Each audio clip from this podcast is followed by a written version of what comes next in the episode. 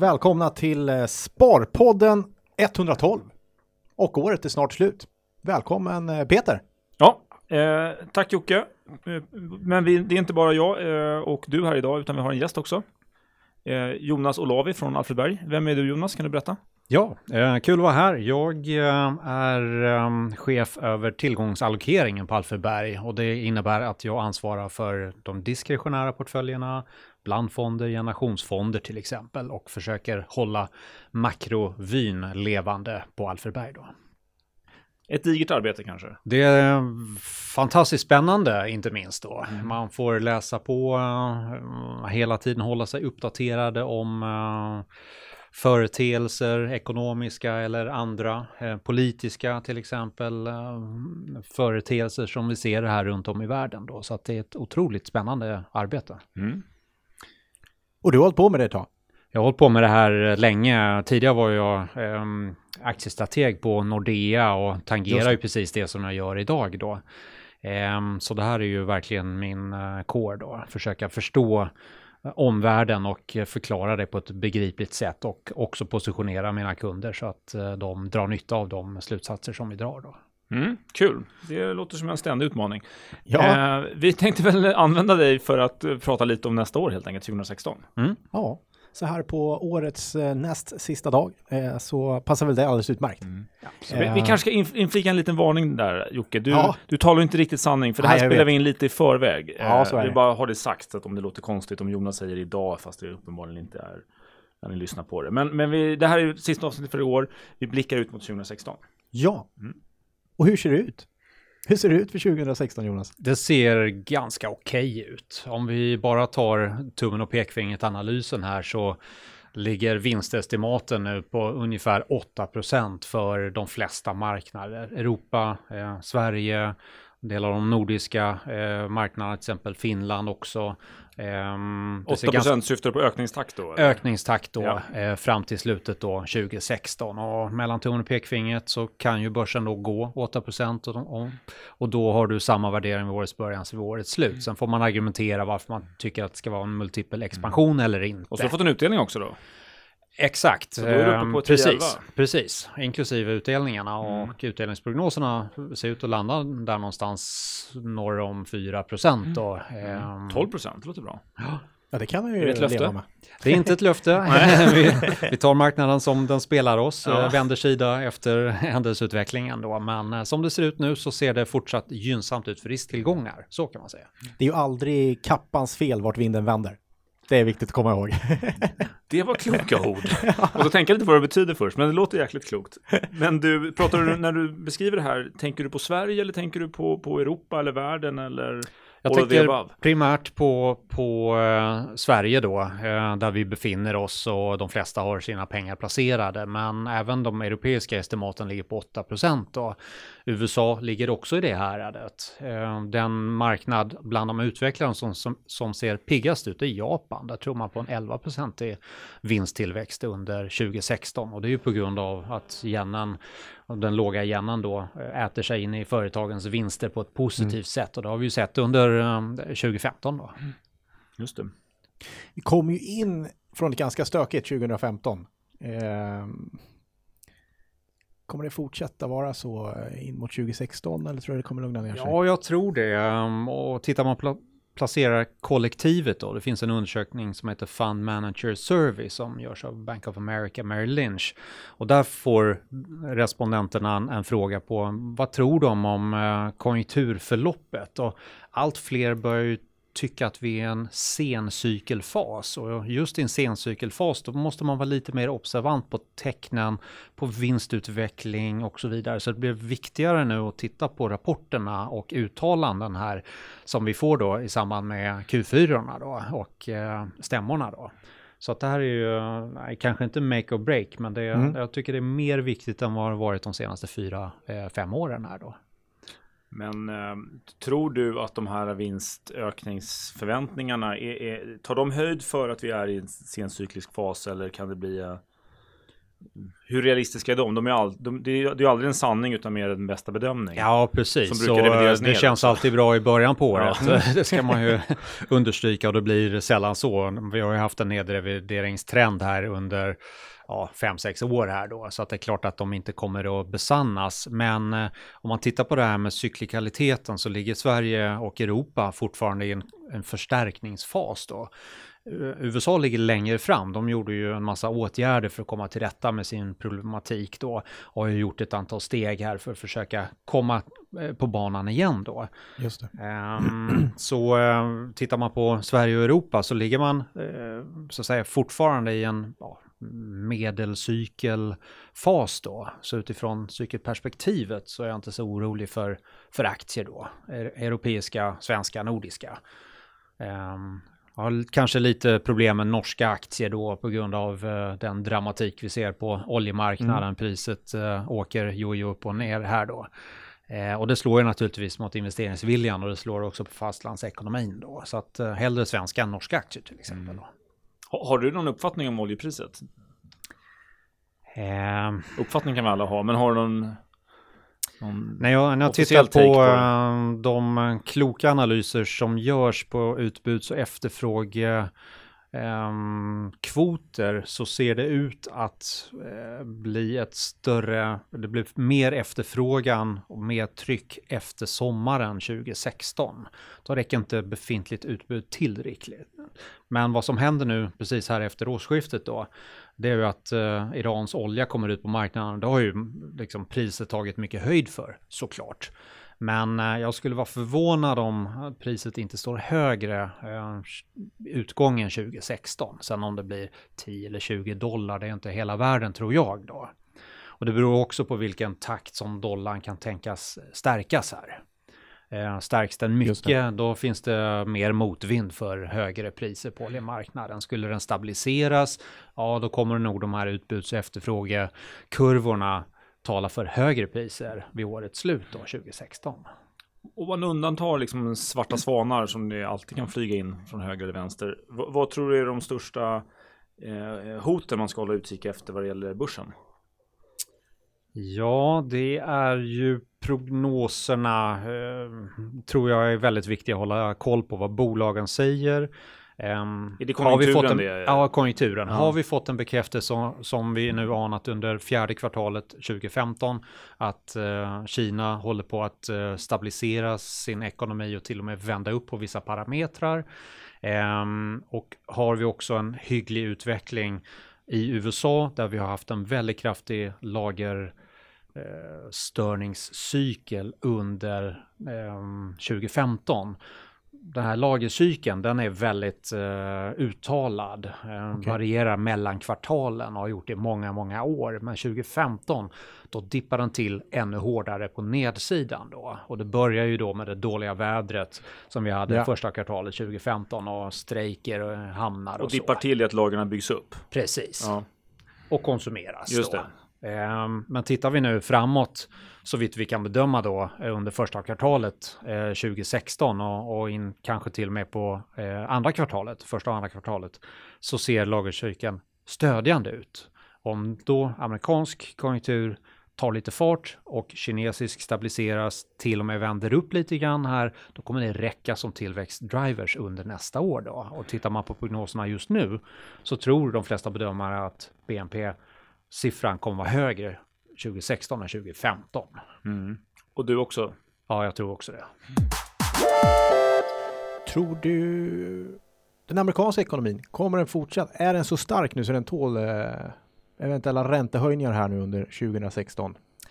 Ja, det är där de tvistade lärde och mycket handlar ju om hur arbetsmarknaden ser ut och den ser ganska okej ut. Sen vet vi att det finns eh, fickor av eh, svaghet här. Eh, långtidsarbetslösa som har gett upp hoppet och många som är deltidsjobbande som hellre vill jobba heltid då. Men eh, i det breda lagret så ser det bra ut. Sen behöver man ju investera i infrastruktur som har varit Mm. otroligt eftersatt då. Så det finns ju potential att om USA drabbas av en lite för tidig avmattning, jag tror inte det kommer hända under nästa år, kanske om två år, Ja. då har man möjlighet att eh, fanda eh, ytterligare investeringar. Mm. Sen är det presidentval, så vi får se Just lite det, grann hur mycket man klarar av att göra rent politiskt. Då. Det brukar vara bra börsår va? Brukar vara Det bra är året börsår. efter som baksmällan sätter in. Exakt, man har lovat klart då. Just det, vi ska leverera. Dags att leverera. Ja. Det är ett, eh, jag kommer ihåg att jag träffade eh, Skanska i USA, eh, deras, i New York, eh, var där på ett studiebesök här för, kan det vara två år sedan, sa de att eh, det är problemet med alla dessa val i USA, därför att alla vill göra nya byggnationer. Man vill det. visa upp en ny bro eller man vill visa upp... Det är väl inget problem om man heter Skanska? Eller? Eh, ah, problemet är att det är ingen som vill renovera. Ah, De får inga kontrakt på att renovera saker. Nej. Därför att man vinner inga val på att renovera tunnelbanan. Man vinner val på att bygga ny fräsch tunnelbana. Ja, nej, det Eh, och det är lite fascinerande. Eh, och så är det väl, men investeringarna överhuvudtaget, de är ganska låga. Eh, både i USA och i, i Europa. Ja, det är de. Ehm, och frågan är vad som ska få dem att skjuta ordentlig fart. Och jag tror att eh, det här är ingen enkel materia, för det handlar ju om de stimulanser som politikerna kan hjälpa till att göra när finanspolitiken är lite bakbunden i sin strategi. i USA som vill höja sin ränta ytterligare eh, och Europa som vill fortsätta stödja sin ekonomi då. Så det, det är inte lätt eh, och jag tror inte vi kommer se någon stor investeringsboom. eh, Förmodligen Nej. heller inte i Kina då. Nej. Men det kommer att räcka och på tal om nya broar så rasar ju broarna lite nu och då, även nybyggda. Så där finns det ju en Ja. ersättningsbehov då. Så det är Ja, en ny bro absolut. hela tiden. Liksom. Eh, ska man se det som ett misslyckande tycker du? Att eh, nu har vi haft en, en så extremt låg räntenivå eh, och ändå får man inte igång investeringarna. Det enda som går upp det är befintliga fastigheter och tillgångar och eh, är det ett misslyckande? Det här tar tid och speciellt när konsumenten är drabbad och det har man sett i långa eh, cykler och exempel på tidigare att eh, just när konsumenten är drabbad då tar återhämtning väldigt, väldigt lång tid. Så priset på pengar måste vara lågt i den här Okej. fasen. Så eh, jag tror inte man ska bli för otålig heller då. Att, Nej. men en konjunktur ska vara en femårig i snitt då. Eh, Ibland får man dra ut det där och kanske eh, svängningen i konjunkturen blir eh, inte så markant då. Det kanske rör Nej. sig om en procent svängning då fram och tillbaka. Och det får man leva med under en tid och jag tror att det kommer vi se framöver också då. Vi kommer inte se någon högkonjunktur på många, många år än då. Nej. Snarare en lågkonjunktur där bortom kröken då. Och USA som förmodligen först inträder i en sådan då. Och det är därför som jag tror att Federal Reserve då, amerikanska centralbanken kommer försöka höja räntan så mycket de bara kan. Man kommer ju testa marknaden hela tiden verbalt och hur mycket tåler marknaden Ja. och se till att förväntansbilden ligger där och så passar man på. För till slut så kommer man ju då ha ett ytterligare ett vapen då när Mm. konjunkturen väl vänder. Och best guess skulle det kanske ha, vara en två år framåt någonting i den stilen då. Då kan man sänka räntan, man kan köra ett nytt QE-program då, dra igång, renovera så Skanska tjänar mer Mhm. pengar där, ännu mer pengar i USA. Men Eh, två år fram, då är det inte riktigt det där sencykliska som, eh, som man ser i den här Merrill Lynch-surveyn.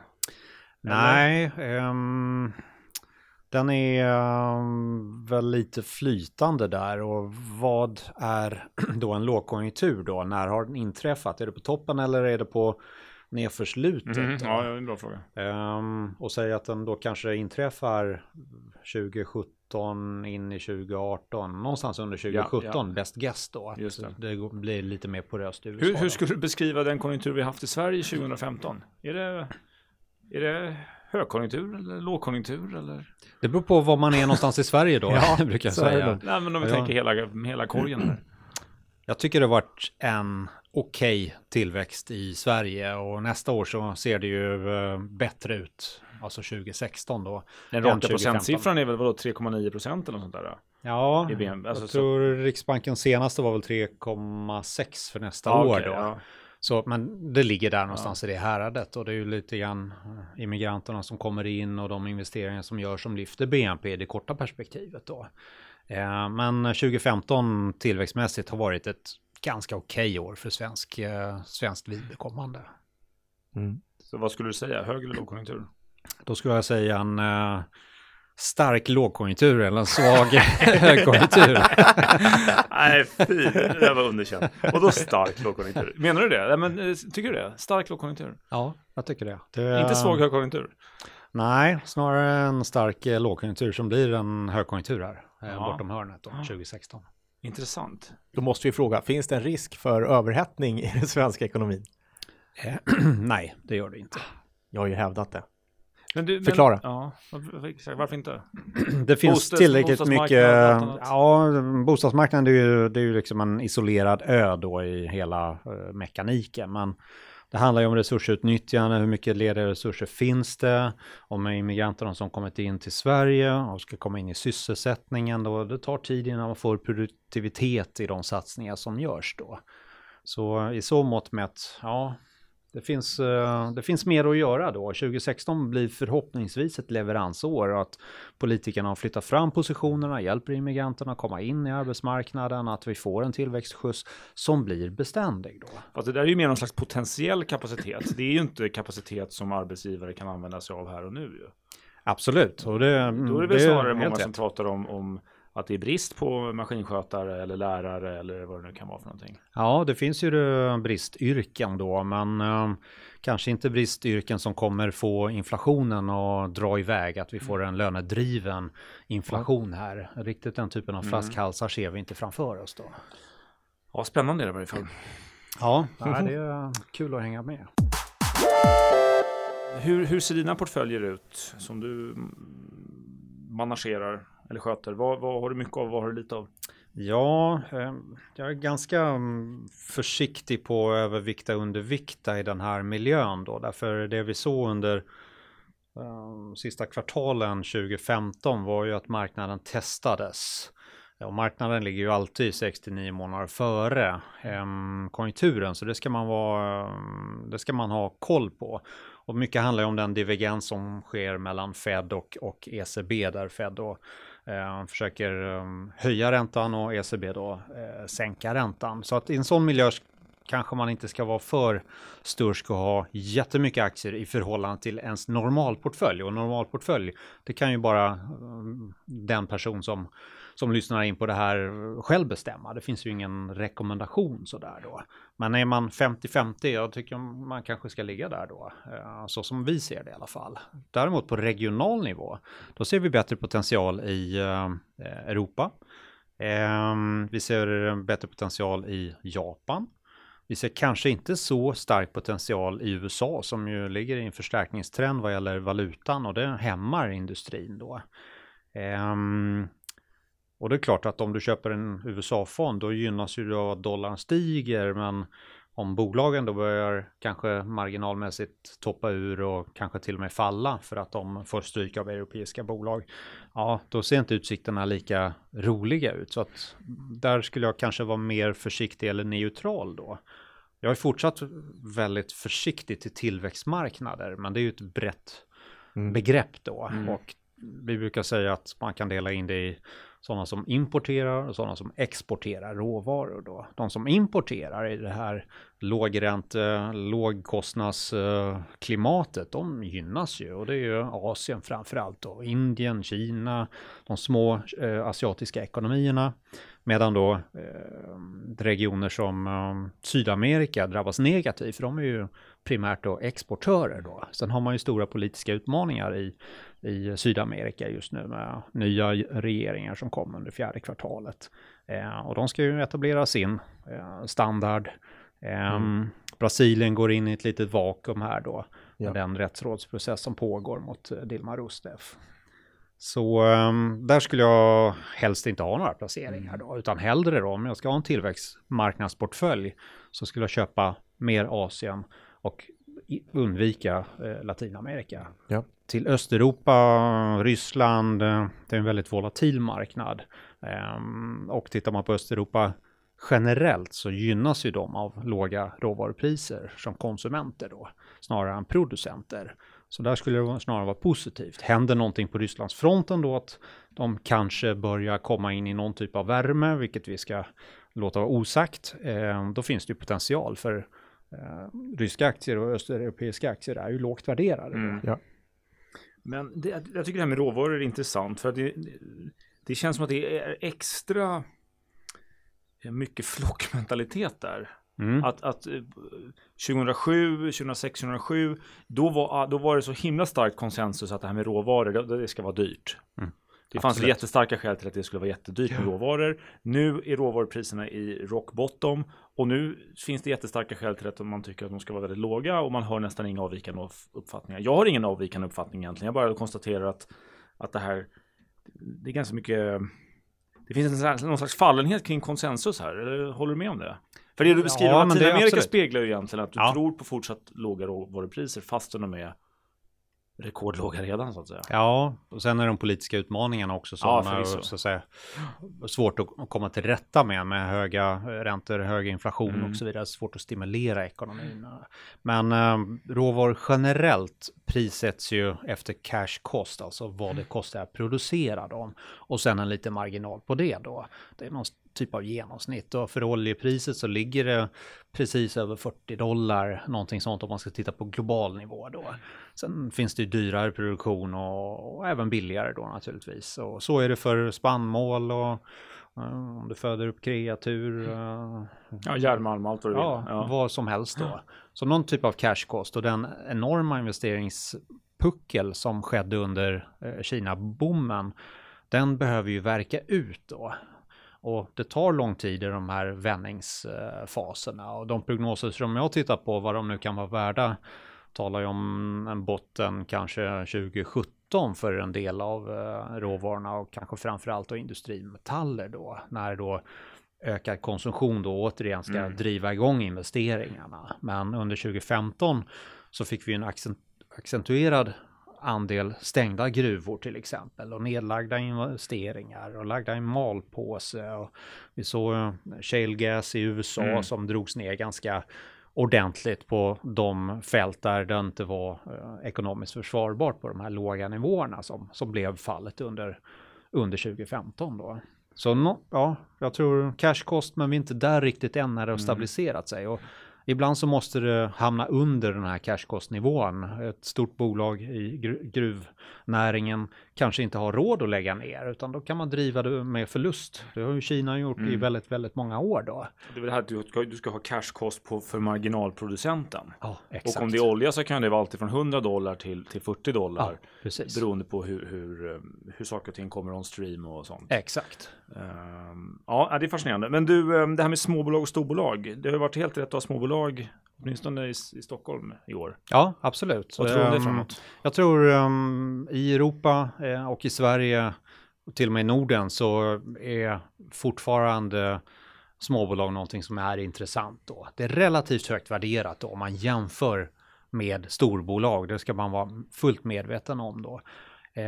Men jag tror att i den här fasen, om det nu är så som jag tror att vi fortfarande är någon typ av mid-cycle, alltså medel konjunkturmässigt på väg uppåt, då är det den typen av bolag som går bra. Och tittar man historiskt så har de ju gått bäst 9 av 10 år, någonting i den stilen då. Jag tror det fortsätter, det är lite för tidigt att liksom kasta in handduken, mm. men man måste vara mer försiktig när man väljer enskilda bolag då. Så det får man väl konkludera. Mm. Sen USA där, där tror jag man kanske inte ska exponera mot småbolag utan hellre mot större bolag då. Det säger i alla fall cykelteorin då. Mm. Ja, de får det extra tufft om dollarn stärks. Ja, absolut. Jag tänker att de större bolagen är mer exportörer. Ja, äh, absolut. Och mindre bolag kanske mer inne på inhemsk ja. ekonomi och så. Men um, det är ju så, investerarna ska förutsätta någon typ av mm, sentiment och tror man att mm. uh, USA-konjunkturen lite grann toppar uh, något år där framåt, uh, då är det småbolag som uh, har störst risk, särskilt som de då värderingsmässigt har kommit upp då. Mm. Och då har de gjort på global nivå. Finns det någon bransch som ser hetare ut än någon annan? Eller någon som ser väldigt ohet ut? Är det någon som är riktigt kall? Jag tror um, råvaror kommer vara lite ljumt eller kallt. Uh, men det kommer finnas tillfällen för spekulativa investerare att haka på trender och det finns bra case. Uh, jag tycker Boliden är ett exempel som är väldigt intressant. Med, med de trender som vi ser då. Det finns säkert flera då, men på bred basis så tror jag att den sektorn kommer vara fortsatt under press då. Okay. Ja. Um, är jag sugen på någon sektor? Um, jag tycker fortfarande att uh, uh, cyklisk tillväxt där man kanske ligger lite utanför gruvan eller mm. commodityn då. Det kan vara verkstadsbolag som Assa, kanske delar av Atlas, då får man ju köpa hela mm. såklart, men, mm. men eh, eh, snarare än kanske Volvo-liknande bolag. Eh, ja, det är svårare att välja nu tycker ja, jag. Så klassiskt sencykliska. Ja, klassiskt sencykliska tror jag kommer att hålla. Klassiskt nu också. Men, ja, det är det. det, är det. Mm. Eh, och räntor då, det tycker jag nästan är kanske den största nöten på sitt sätt. Ja. För att jag menar om man tycker det här är normala räntor eller inte absurt konstiga i varje fall så är det ju aktier billigt. Ja. Vill man räkna Absolut. in någon slags normalisering så är ju aktier inte alls så billigt. Exakt. Um, och det här säger ju egentligen att aktiemarknaden köper inte att räntorna ska vara så här mm. låga. De går inte på den finten, för om de skulle göra det, då skulle ju börskurserna i Sverige upp med 70-80 procent då. Om man nu köper att mm. diskonteringsräntan mm. ska vara under 1 procent då. Mm. Men nej, man gör inte det och därför så ligger värderingarna eh, kanske på ett historiskt högt mm, så att säga, snitt, men det är inte bubbelvärdering på börsen då. Ja, inte mot räntorna, definitivt inte. Nej, absolut inte. Ja. Och snarare är det de som är högt värderade. Ja. Och jag tycker statsobligationer är otroligt uh, oattraktivt. Och dels gillar de ingenting och dels är risken jättehög. Och i, Riks och i Sverige så har vi Riksbanken som liksom köper upp mycket av, av statsskulden då, eller nere räntenivån då. Så vi förklarar det, gildar ingenting. Avkastar ingenting. Ah. Ja, det är helt rätt. Yes. Um, så eh, obligationsfonder tror jag generellt att man ska vara försiktig med, mm. speciellt sådana som har en lång löptid då, det som man ja. på mm. fikonspråk säger duration och det mm. står då i fond uh, ja. faktablad och sådär då. Så ligger de över kanske fyra, fem år då, då ska man ta det väldigt försiktigt då eh, med sådana placeringar. Istället så är det mer intressant med krediter då, investment grade eh, som är bolag med med eh, en ganska hög rating ehm, och high yield och bolag som har en sämre rating som då måste erbjuda en premie, en högre, högre ränta. Ja. Och bara den här högre avkastningen som de då måste erbjuda eh, är ju intressant då. Då kan man ju fundera, ja, men ska man köpa vilken som helst då? Ja. ja, då ska man titta lite grann om man har möjlighet. Finns det mycket oljebolag? Ja, då ska man ta lite mer försiktigt då. Är det lite mer vanlig industri, vanliga bolag, banker och så vidare. Ja, då känns det lite mer säkert då. Så hellre den typen av investeringar då på räntesidan då. Mm. Och snarare en kassa som ju blir liksom default. Om man är rädd för allting, då kanske inte obligationer är någonting som man ska köpa istället då, för det brukar ju motverka mm. varandra då. Utan då, då blir det ju kassa man får lägga pengarna ja. i så länge då, om man tycker att det ser obehagligt ut på aktiemarknaden. Då. Mm. Då får man acceptera att eh, avkastningen, den är låg. Ja, eller noll. Mm. Men pengarna finns där i alla fall. Ja. ja. Absolut. Eh, noll kan man ju säga avrundat. Då kanske man till och med avrundat uppåt i vissa fall också. Ja, exakt. eh, du, eh, några enskilda aktier som du kan tänka dig att lyfta fram? Du nämnde Assa. Ja, precis. Uh, Assa som ett exempel då. Jag satt och tittade lite grann på det. Jag tycker att uh, vändningsfasen i Eh, Elekta, eh, intressant. Mm. Um, och det är ju kassaflödet som har varit fokus under så lång tid som har varit mm. dåligt. Eh, och det vänds till det bättre. Um, och det, den trenden tycker jag man ska haka på. Um, vad har vi mer som är, kan vara intressant? Um, banker i perspektivet att istället för att köpa en obligation så kan man köpa en, mm. en bank då. Snarare att jag tror att kursutvecklingen kommer att vara sådär jättefantastisk. Mm. Men, Tänker du på nordiska banker eller, eller Ja, nordiska, svensk, svenska framför ja, allt. Ja, för det är lite skillnad. Absolut, det är jättestor skillnad. Helt klart. Eh, men en avkastning, direktavkastning på en 5-6 procent kan man nog räkna med en kommande år trots eh, nya regler och, och, så som pådyvlas bankerna. Um, Sen tycker jag marknaden har varit ganska um, njugg efter Hexpols rapport här i höstas.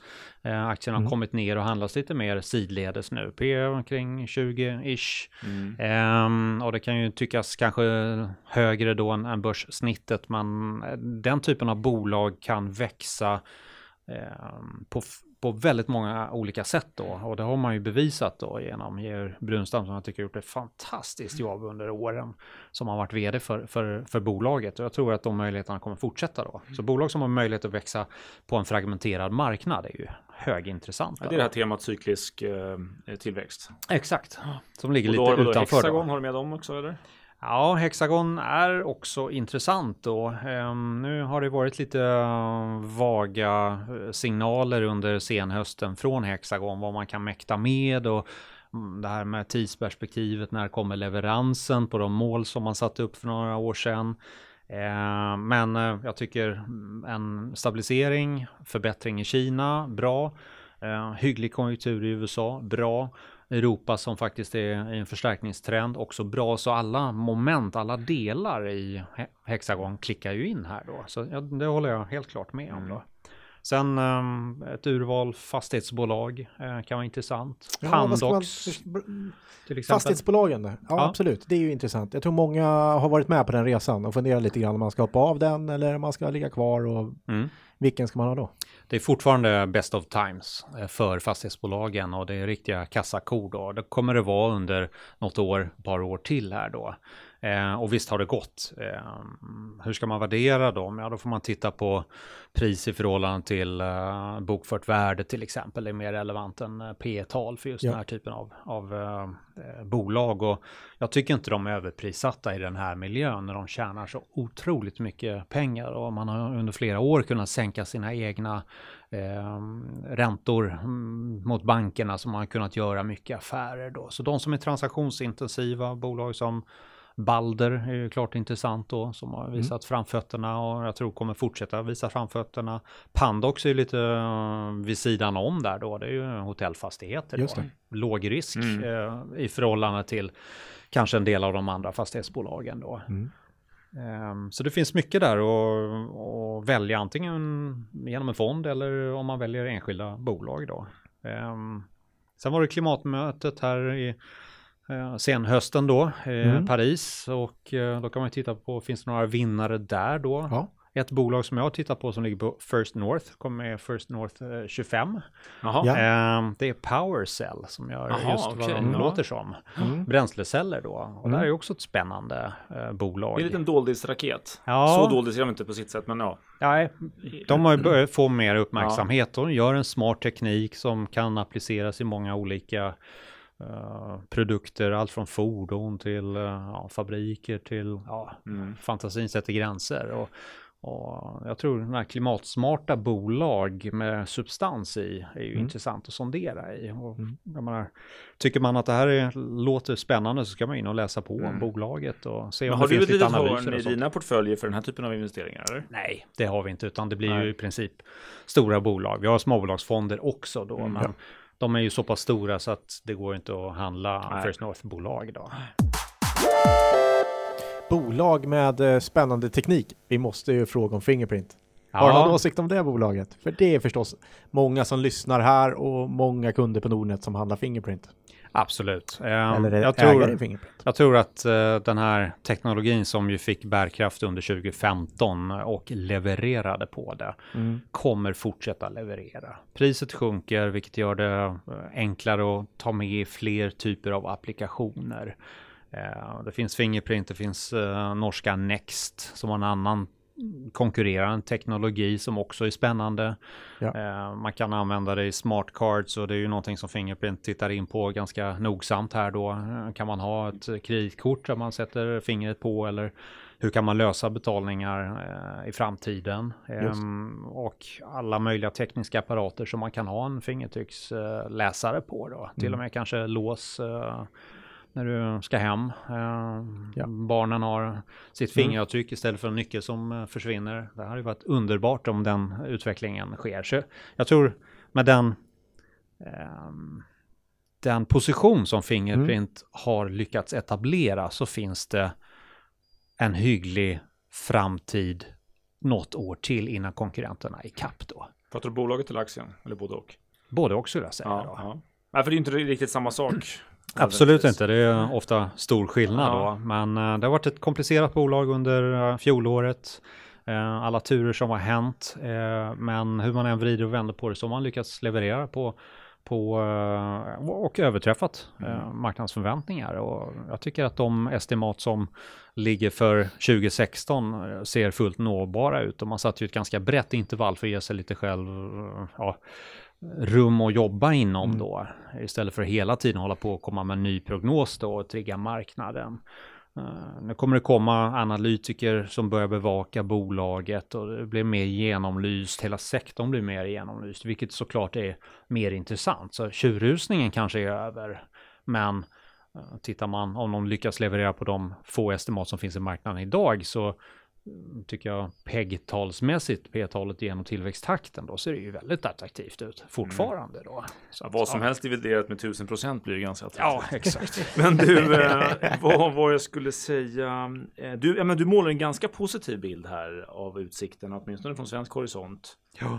Eh, vad, vad, ser du för jokrar här som kan, som kan fälla det här? Som du, som du tycker man ska hålla mest ögonen på för att Ja, det, jag tror en viktig faktor att hålla koll på det är den rädsla som sker eh, på tillväxtmarknader för deras finanser helt enkelt. Och Latinamerika kan mycket väl få det betydligt svårare än vad vi kan se idag då.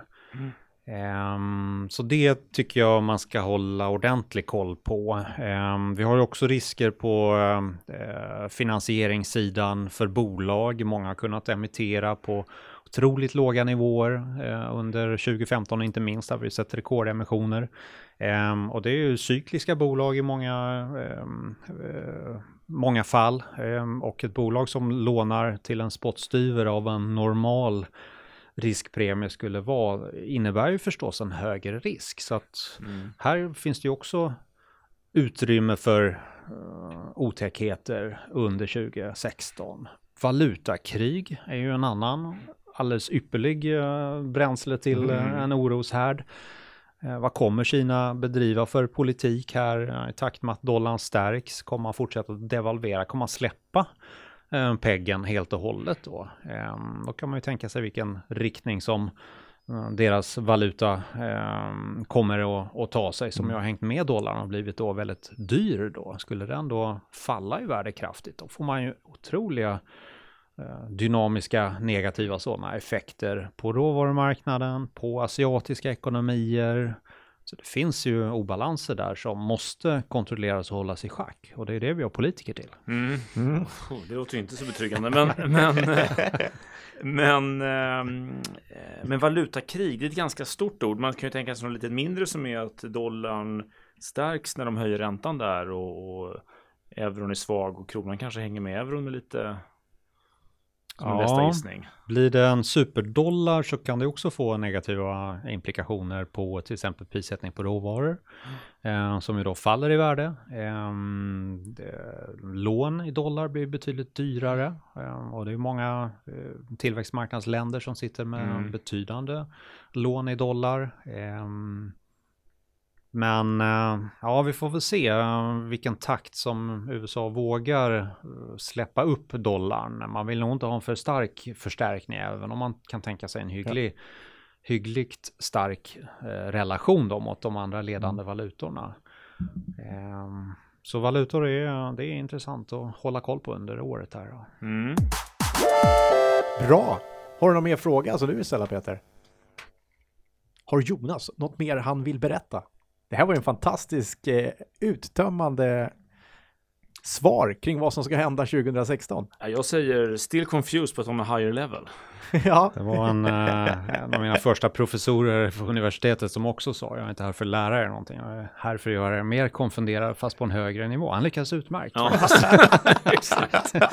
Förvirringen tilltar mig på ständigt högre nivåer. Nej men, Nej, men rådet är väl att fortsätta lyssna på denna podd. Här kommer ni få många tips under, under 2016. Och oj, oj, oj. Det viktiga är att hänga med. Det är ju det. Ja, Man ska inte lägga pengarna i byrålådan. Och ja. Om man köpt en aktie får man faktiskt göra lite hemläxa och bevaka positioner också. Mm. Det får man göra. Ett bra så, så. sista råd tycker jag. Ja. Det här är sista Sparpodden för i år. Ja, gott nytt år ska vi säga då, eller? Ja, det gör vi. Tycker jag. Tack Jonas, kul att du var med oss också. Jättekul att vara här. Tack så mycket. Gott hej, hej. Hej, hej.